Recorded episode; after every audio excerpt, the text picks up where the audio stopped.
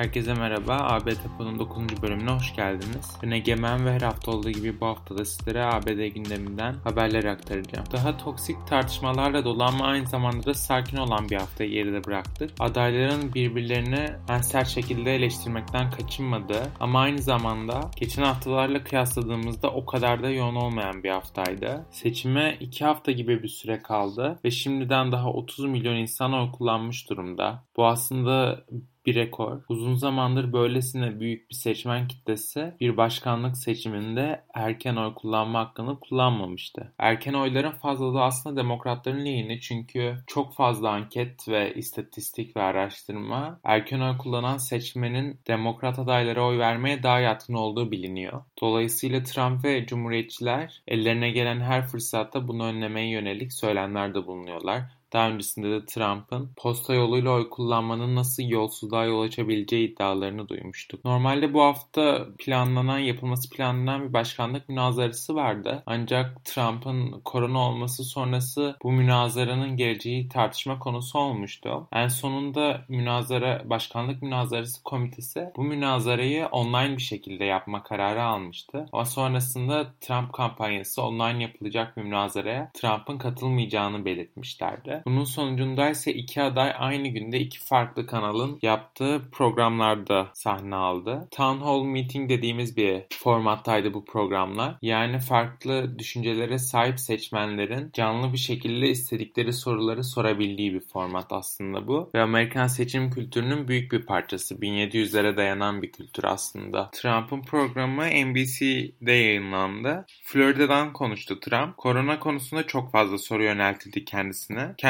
şöyle bir ifade kullandı. Halka öleceksiniz deyip panik mi yaratsaydım? Aslında daha öncesinde kendisine koronayı biliyordu ama halktan sakladı suçlamalarını kabullenip artık buna mantıklı sebepler aramanın peşine düşmüş durumda Trump kampanyası anladığımız üzere. Ve Trump şu şekilde devam ediyor. Maske takmak işe yaramıyor. Zaten korona olanların %85'i maske takan insanlardı. Ve kendisine yöneltilen koronavirüs yönetimi suçlamalarını ise demokratları ve demokratlar tarafından yönetilen eyaletleri göstererek cevaplıyor. New York örneği vermiş. Trump'ın iddiasına göre New York'ta şu an korona anlamında çok kötü bir ortam var ve halk New York'u terk etmeye başladı. Ve aynı zamanda konuyu demokratlar tarafından yönetilen eyaletlerin yakılıp yıkılmasına getiriyor. Bu George Floyd'un öldürülmesiyle başlayan ve ardı ardına büyüyen olayları tekrardan gündeme getiriyor Trump. Aslında halkın hangi başkan adayına oy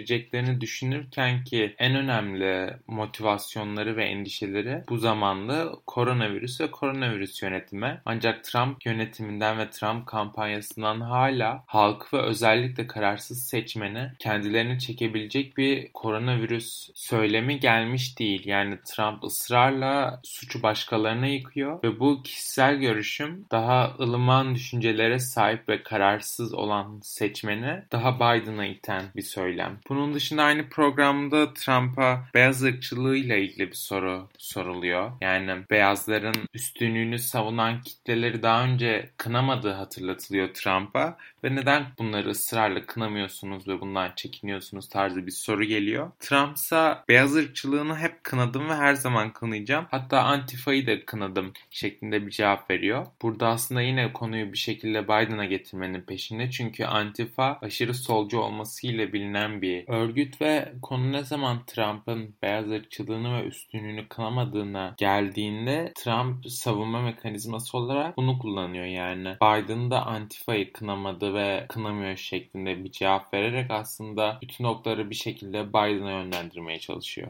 Bu sırada Biden ve Biden kampanyası ne yapıyor? Biden geçtiğimiz günlerde Trump'ın NBC'de konuştuğu günde aynı saatte aynı zamanda ABC kanalında sahne aldı. Onunki de aynı formatta bir town hall meetingde. Trump ve Biden'ın programları çakışınca aslında bu araştırmacılar için bir fırsat oldu. Çünkü çünkü adayların izlenme oranlarıyla popülerlikleri arasında bir kıyaslama kurmak doğru olabilir. Baktığımızda Biden'ın programı çok az bir süre daha uzun sürmesine rağmen Trump'tan daha fazla izlenmiş. Bu da önemli bir detay aslında. Biden programında alışık olduğumuz çizgisinde kaldı. Aynı politikalarını tekrarladı. Sadece yeni yenilirse ne yapacağı yönünde bir soru geldi kendisine. Biden ise yenilirse Pennsylvania Üniversitesi'ndeki akademisyenlik görevine geri döneceğini ve aslında ikinci bir Trump başkanlığı döneminde Trump yönetimini çok baskılayarak gündemde kalmak istemediğini ve bunu yapmayacağını belirtti. Bunun dışında her zaman olduğu gibi korona eleştirileri vardı Trump'a yönelik. Biden kampanyası da geçtiğimiz günlerde kampanya sitelerine koronavirüsle mücadeleyle ilgili Kamala ve Joe ikilisinin planlarını koyduğunu açıklamışlardı. Bu arada Kamala Harris'in çevresinde Kamala Harris'e çok yakın olan isimlerin korona testleri pozitif çıkması üzerine Kamala'ya da test yapıldı. Zaten rutin olarak test yapılıyor ama Kamala'nın testi yine negatif çıktı.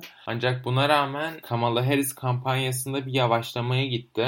Seyahatlerini durdurdu. Bu da aslında demokratların korona konusunu ne kadar ciddiye alan bir imaj vermek istediğini gösteriyor bizlere. Ama önümüzdeki günlerde seçimler yaklaştıkça Kamala Joe ikilisi de hız kazanacak. Yarın 21 Ekim'de 21 Ekim'de Kamala Joe ikilisine Barack Obama da katılacak Pennsylvania mitinglerinde. Pennsylvania'da aslında seçimin kaderini belirleyecek olan eyaletlerden bir tanesi ve The Guardian'ın yaptığı ankete göre Pennsylvania Joe Biden lehine şu anda. Florida, Wisconsin, Arizona, Kuzey Carolina ve Michigan gibi. Ancak aynı ankete göre Ohio ve Iowa'da Trump şu an önde gözüküyor. Michigan'daki Biden liderliğinin Michigan popülasyondaki Müslümanların fazlalığından kaynaklandığı belirtiliyor. Özellikle Trump'ın Müslümanlara yönelik uyguladığı politikalar sıkça eleştirilmişti bu 4 yıllık dönemde. North Carolina'da ise Biden geçtiğimiz günlerde bir miting yaptı. Zaten North Carolina seçmeninin %20'si erken oy kullanmış durumda. Biden bu da yetmez hemen şu an hiç beklemeyin oy kullanmaya gidin çağrısı yaptı.